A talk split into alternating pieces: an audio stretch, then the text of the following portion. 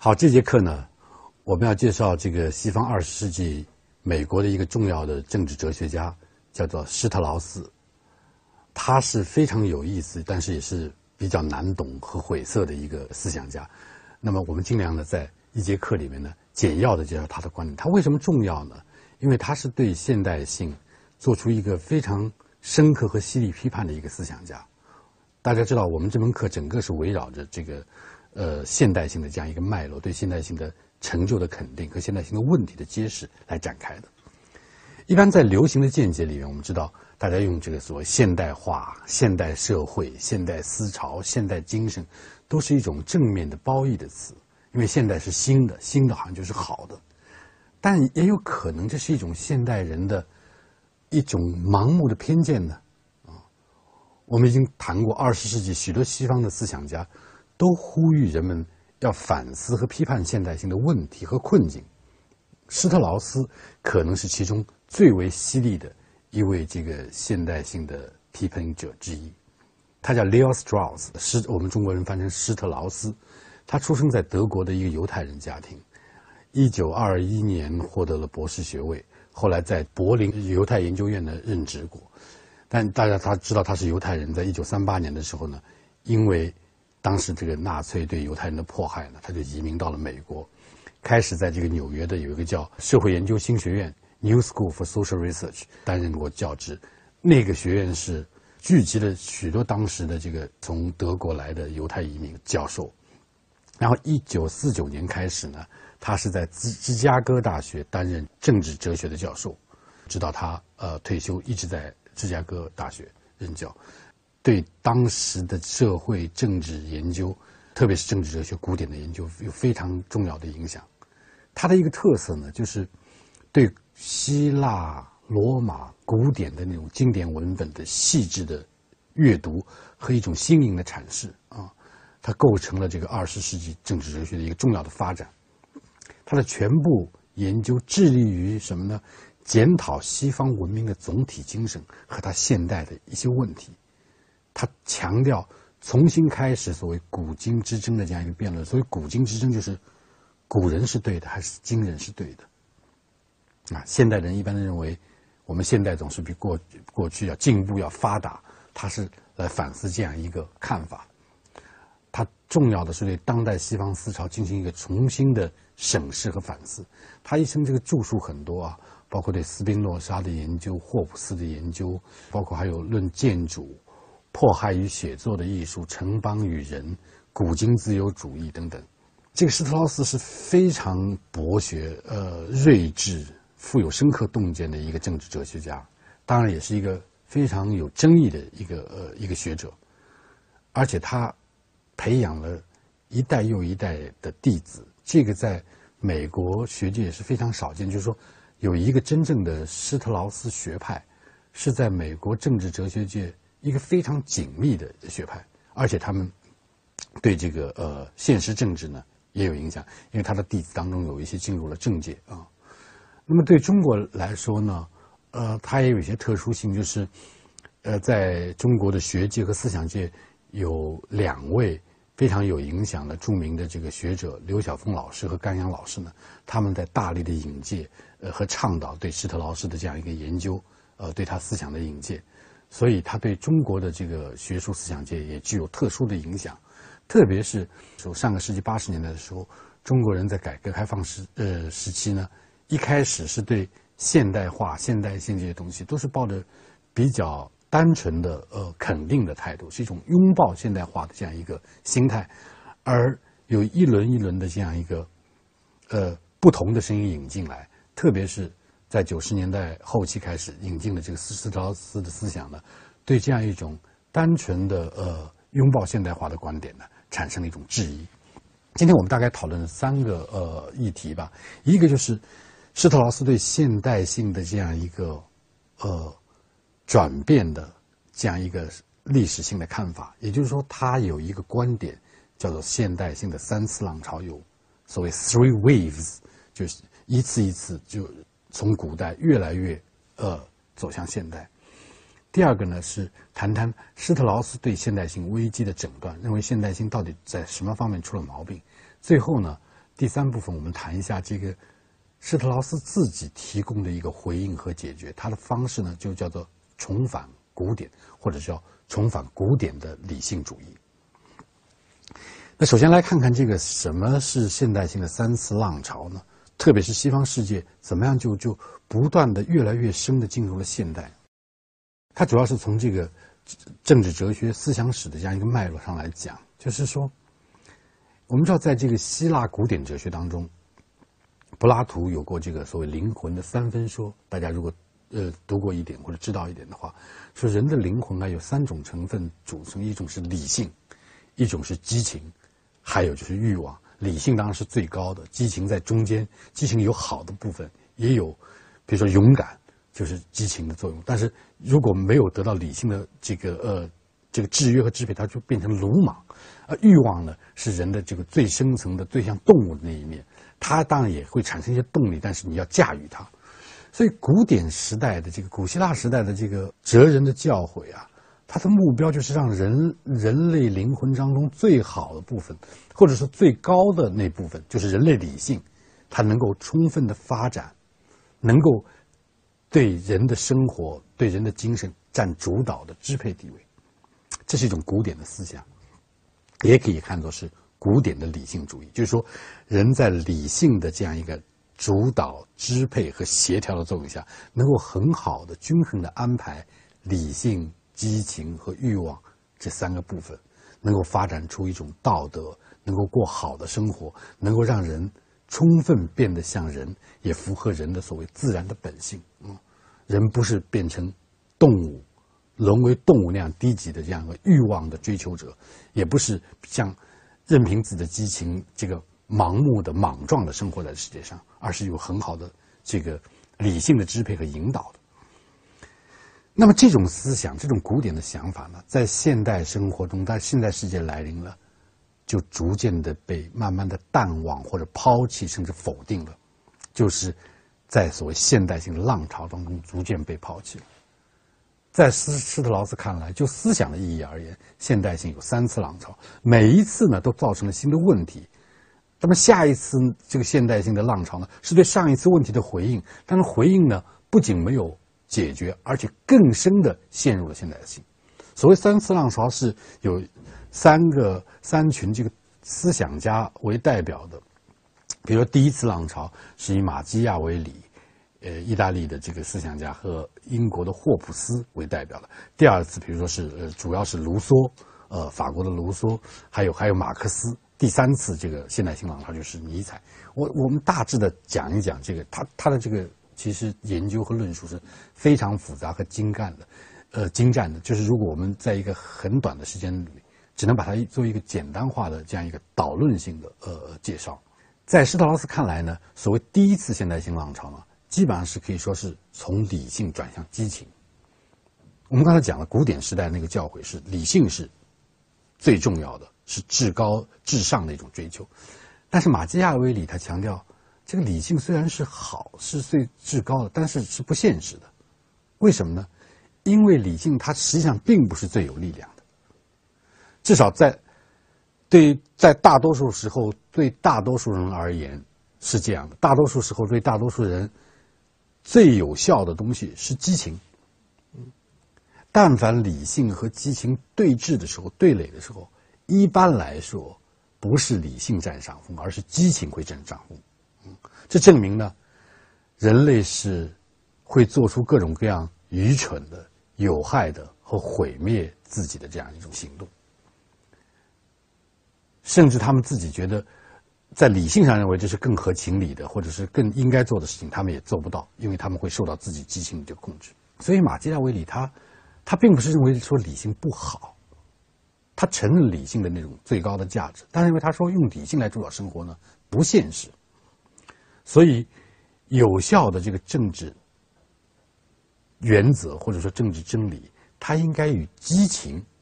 的目标相协调一致。那怎么办呢？这就是说，我们必须降低目标，来增加这个现实的可能性。所以，这个目标应该建立在一个低的却是稳靠的这样一个一个激情的基础上。这就是施特劳斯他用的这个语言叫做 “low but solid” 这样一种所谓激情的这个基础之上，要考虑人的激情对人的这个制约和支配作用，来重新安排这个社会政治生活，这就带来了一种新的呃政治观念。也就是说，政治的核心啊，不是像古典人那样要做道德教育，要让你的灵魂当中达到一种由理性支配和协调的和谐，而是什么？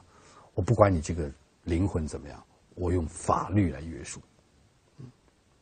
道德教育、道德的这个内在的这样一个制制约，变得让位于法律的外在的强制的制约，所以政治制度就开始变得重要，啊，不是讲人心怎么样，而是讲制度怎么样。与此同时呢，我们就是说，这个呃，怎么样来安排政政治政治学的这个重点转到了怎么样来安排这个社会的生产啊，分配物质产品啊，所谓政治经济学。也变得越来越重要，被被强调出来，处在一个突出的地位。而且呢，政治的这个理念啊、哲学啊、政治的道德思考啊，都慢慢让位于一种技术，就是政治的所谓技艺啊，这个呃技术的技，艺术的艺，政治的技艺。它的政治的技艺，它的任务就是要要引导一种生活方式，就是说让激情能够释放出来，但是让激情呢。把它规规训到或者约束到一个正常的好的轨道上来，就是说，让你追激情满足的时候，甚至让恶意的激情情绪满足的时候呢，也能够来服务于那个公共善。所以，社会不需要人在道德上多么完善，不需要人洗心革面、改邪归正啊，只需要确立一个好的制度，让有损于。善的公共善的行为呢，你在利益上受损失，啊，让这个有利于善的行为呢能够得到鼓励。这就是上次我以呃前面有一次课讲到的，比如说你这个商家如果不讲信誉，我不是讲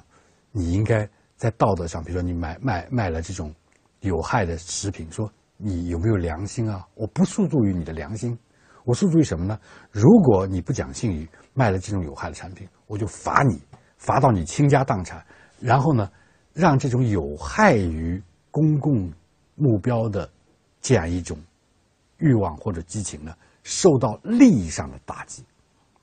这是现代人的这个想法。所以古代人呢是想办法对欲望来抑制、来调整、来强调你这个这个内心的道德道德这个机制，而现代人呢就强调一种新的制度。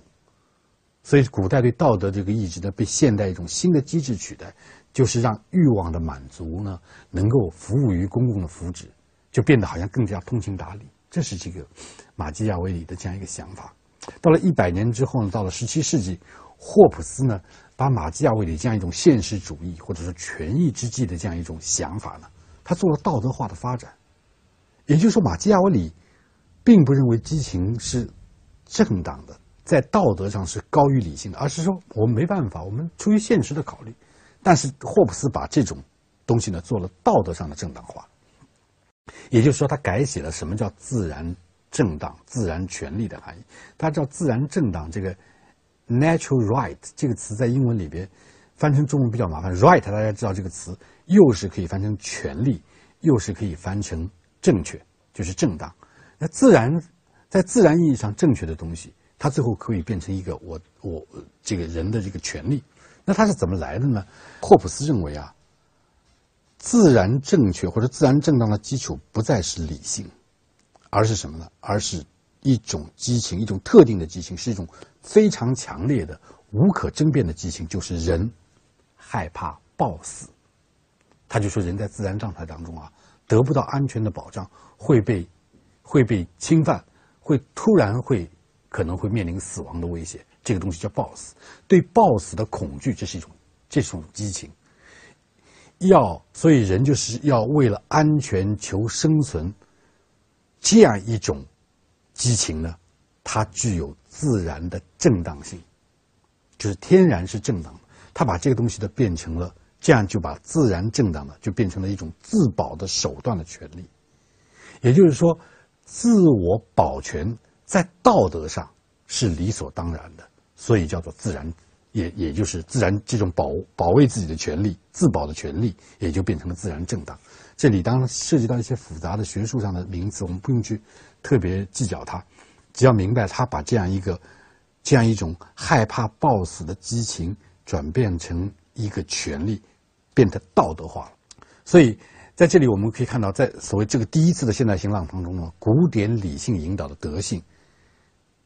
到现在呢，变成了维护激情的道德辩护，就古典的道德感、道德观、德性观都改变了。他就是用施特劳斯的话，就是说把道德政治问题转化为一个技术问题，也就是我们前面说的是强调制度而不是道德教育。与此同时呢，他需要一种所谓文明开化的自然观。文明呢，civilization 和自然是对立的。你看。以前的古典时代的人，他强调人和自然的和谐，哦，人和自然越和谐，就处在一个更高的一个文明程度。而现代人把文明看成是文明的东西，都是人创造发明的东西，civilization 都是人做出来的东西，是跟自然分开的。越是文明的社会，就是越远离自然。比如我们现在造的高楼大厦啊，各这是硬硬硬件的方面，是可见的物质方面，在所谓软件的方面，在理念和观念方面。我们设计出各种各样人的组织方式，各种各样制度，这都是非天然的，嗯，这是跟自然远离的东西，这些东西叫做文明。所以，呃，比如说早期的思想家洛克，在施特劳斯看来，这个英国的洛克也是属于第一代、第一次现代化浪潮的一个思想家。他们讲这个，从霍布斯、洛克他们的这个社会契约论，就体现了一个想法：社会契约论是什么？社会是为什么会变成这样一个状态？是因为我们这个人在自然状态当中的生活不好，在霍普斯那里就是所谓人和人的一切人和一切人的战争，人处在不安全感当中，人没办法，呃，这个自最好的自我保全。呃，在洛克那里呢，洛克的自然状态的那个那个图景比比这个霍普斯呢稍微好一点，没有那么昏暗，但是仍然不是一个能够足够的发展的这样一个社会，所以人才要建立文明社会。文明社会的意思，就是我们大家达成契约，把一部分权利交出来，让渡出来，或者把自己权利、天赋权利的一部分执行权让渡给政府，来组织这样一个、组织这样一个政治社会。这就是社会契约。你看，这样一种观念形态，它是反自然的，它是人为建构的。所以，文明在这个意义上是跟自然对立的。到了卢梭那里呢？他是卢梭是相当复杂的一个一个一个思想家。卢梭的他的那个呃呃许多这个论述的表达，他好像内在是有矛盾，他里边有暧昧不清的地方。所以到了他的身后，有一代一代研究卢梭的人有不同的看法。那么在这这里呢，他也是觉得第一次浪潮带来的这个现代世界呢，他看到了人那个自甘堕落，他觉得人越来越没有那种道德性。所以，卢梭他就对第一次现代性带来的这样一个第一次现代性浪潮带来的结果呢表示不满。他主张一种德性，主张一种德性的名义，以这个德性的名义，以纯真的名义，以一种非功利的啊政治共和的这样一个名义来来抗拒上一代人的那种所谓颓废堕落的这样一种主张，就是只看重利益啊，只看重这个技术。但是呢。他又没有办法，他的复杂性在于他没有办法恢复人的自然目的。他不像古典人那样，他能够把人看作是呃人的自然本性，符合自然的本性是完善的人这样一种古典的概念。他因为他接受了自然状态的概念，所以对他来说呢，那个自然状态的人呢，他是一种不充分发展的人，他叫做亚人性的或者前人性的。所以，人性对对对卢梭来说，就是他不是在那个原始的自然的状态，人性是发展的，所以人性是跟历史有关的，人性应该归于历史，归于历史进程。那么这样呢，历史的发展对于卢梭来说呢，人类让人类失去了自然的本性，但是他又变得高级了。但是呢，他又不是充分完美的，就是那个自然状态的人是质朴的，那他不是一个真正的人性是前人性的，或者说是亚人性的。但是到了在历史发展当中，人失去了自然的淳朴，但是一方面他有可能是堕落，这是卢梭非常复杂的方面。所以他认为这个，呃，要发挥人的人的一种能动性，人不是一个呃呃理性的动物，而是有一种能动的，可以塑造自己的，呃，让让自己的这样一种自我实现自己。在历史中展开的那样一种人性的那样一种动能发挥出来，就人有一种可以近于无限的可完善性、可塑造性。那么人自己呢是做不到这样的，因为人的本性，所以要靠建立一个所谓文明社会或者叫市民社会 （civil society） 或者公民社会吧，才能保存自己。所以他大家去看他这个社会契约论，他构想了一套非常有意思的这样一个。社会的理蓝图，就是说，人聚集在一起，共同生活。但是我们怎么来说，被政府或者被一套制度管束，我们怎么能够达成自己的自由呢？因为我们每个人都被管了，是不自由的。所以，唯一可能的方式，唯一自由的方式，就是说，我们被我们服从一种管管制，一种统治。但是，如果我们服从这种管制和统治呢？就像服从于我们自己一样，那么我们就是在自我管理，就是自由的。所以它有一个概念叫做 general will，有人翻成普遍意志，有人翻成关呃公义。就是说，如果在一个恰当构成的社会中有这样一种意志，我们服从于它，我们就实现了更高的、充分的人性。这样一种，大家大家可以看到，这是一个人为的概念，公益的概念是人。和人之间互互相达成的公共的意志，它和古代古代人的东西是不一样，它超越了古典的所谓自然法啊，这是一种人的主观能动性的爆发，它导致了某种在施特劳斯看来是浪漫主义的这样一种思潮啊，浪漫主义就是比任何一种形式的古典主义更加是现代的，也就是在施特劳斯看来，卢梭试图。克服现代性第一次浪潮造成的一些道德堕落、颓废啊，但是他没有解决问题。他解决的问题是用更加人为的、更加远离自然的、更加相信人的自己的能动性的这样一种方式来克服第一次现代性浪潮造成的问题。但他的克服方式带来了什么？更加现代的、更加远离自然、更加远离古典的这样一种做法。所以他说，每一次浪潮呢，都是会更深的进入现代。那么第三次浪潮就是。尼采，大家知道，尼采他不认为这个呃呃卢梭所讲的生命的情感的那种动力有多么美好，他认为那只不过是恐惧和焦虑的体验啊，呃，恐惧和焦虑的倒是比较自然，但是反映了人在自然状态下那种孤立无援的那样一种状态，所以他就否定了卢梭的解决方案。卢梭这样一种方案是。说历史发展人性，他否定这种看法啊。那么大家知道，尼采上上上节课我们讲的尼采，他就说，所有这些东西，人性的真正的最高的发展是要自己创造的。他说，所有以前的理想都宣称自己有客观的支持，这种支持是，这种依据是来自自然的好，来自神的也好，来自理性的也好，这都不可靠。因为我们如果看历史，就会发现这些历这些历史的。具有历史性的洞见的话，都会摧毁这些自我宣称，也就摧毁了一切理想。那么对尼采来说，一切思想原则和行动原则都是历史性的，一切理想都是人类创造性的这个这个这个结果，是人类自由的筹划的结果。他说，在我发现生命的一切地方，我都发现了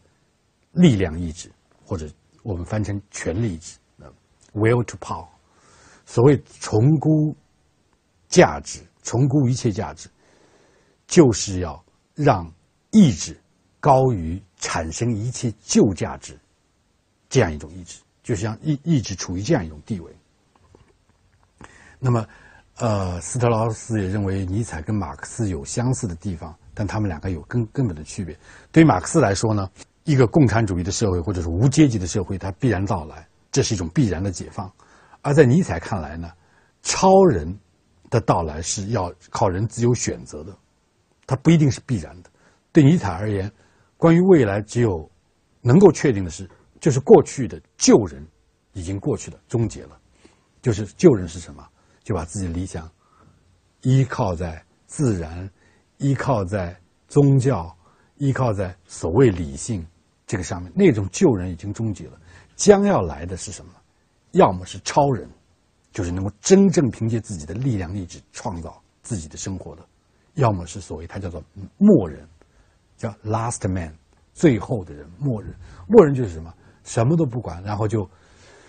就是随波逐流，过着自己的小日子，他叫做这种软绵绵的幸福的那那样一种人。所以就是你看，尽管马克思跟这个尼采这种观点有这样的激烈的对立，但他们两个人好像共享了一种观点，就是最终的人类的顶峰，都是人类可以成为自己的命运的主宰。就是在古典时代啊，有一个。概念很重要，就是机运，就是运气。命运有的时候有它的偶然性，不可琢磨。人类呢，有的时候是常常受到命运的这种无常的捉弄和支配。但是现代呢，现代人就强调要什么？要大家听过这个贝多芬的命运交响曲，就是要扼住命运的咽喉。人要首次成为自己命运的主宰者。在这一点上呢？啊，马克思跟尼采都有相似的地方。就马克思是认为，最后人无产阶级通过解放自己，成为了这个命运的主宰；而这个在尼采看来，超人就是能够掌握自己的命运。那么你看，从尼采啊，这这这里这里，他是本来是对卢梭的一种克服，但他最后走向了更加现代的极端的这样一种所谓所谓这个呃意志主义的这样一种呃。结论是更加现代的，这个更加远离了。比如说，人的灵魂的三部分要和谐啊，人要符合自然的本性啊，有一种自然的法、自然的正当啊，越来越远离这个东西。这是施特劳斯对于现代性的三次浪潮的这样一个看法。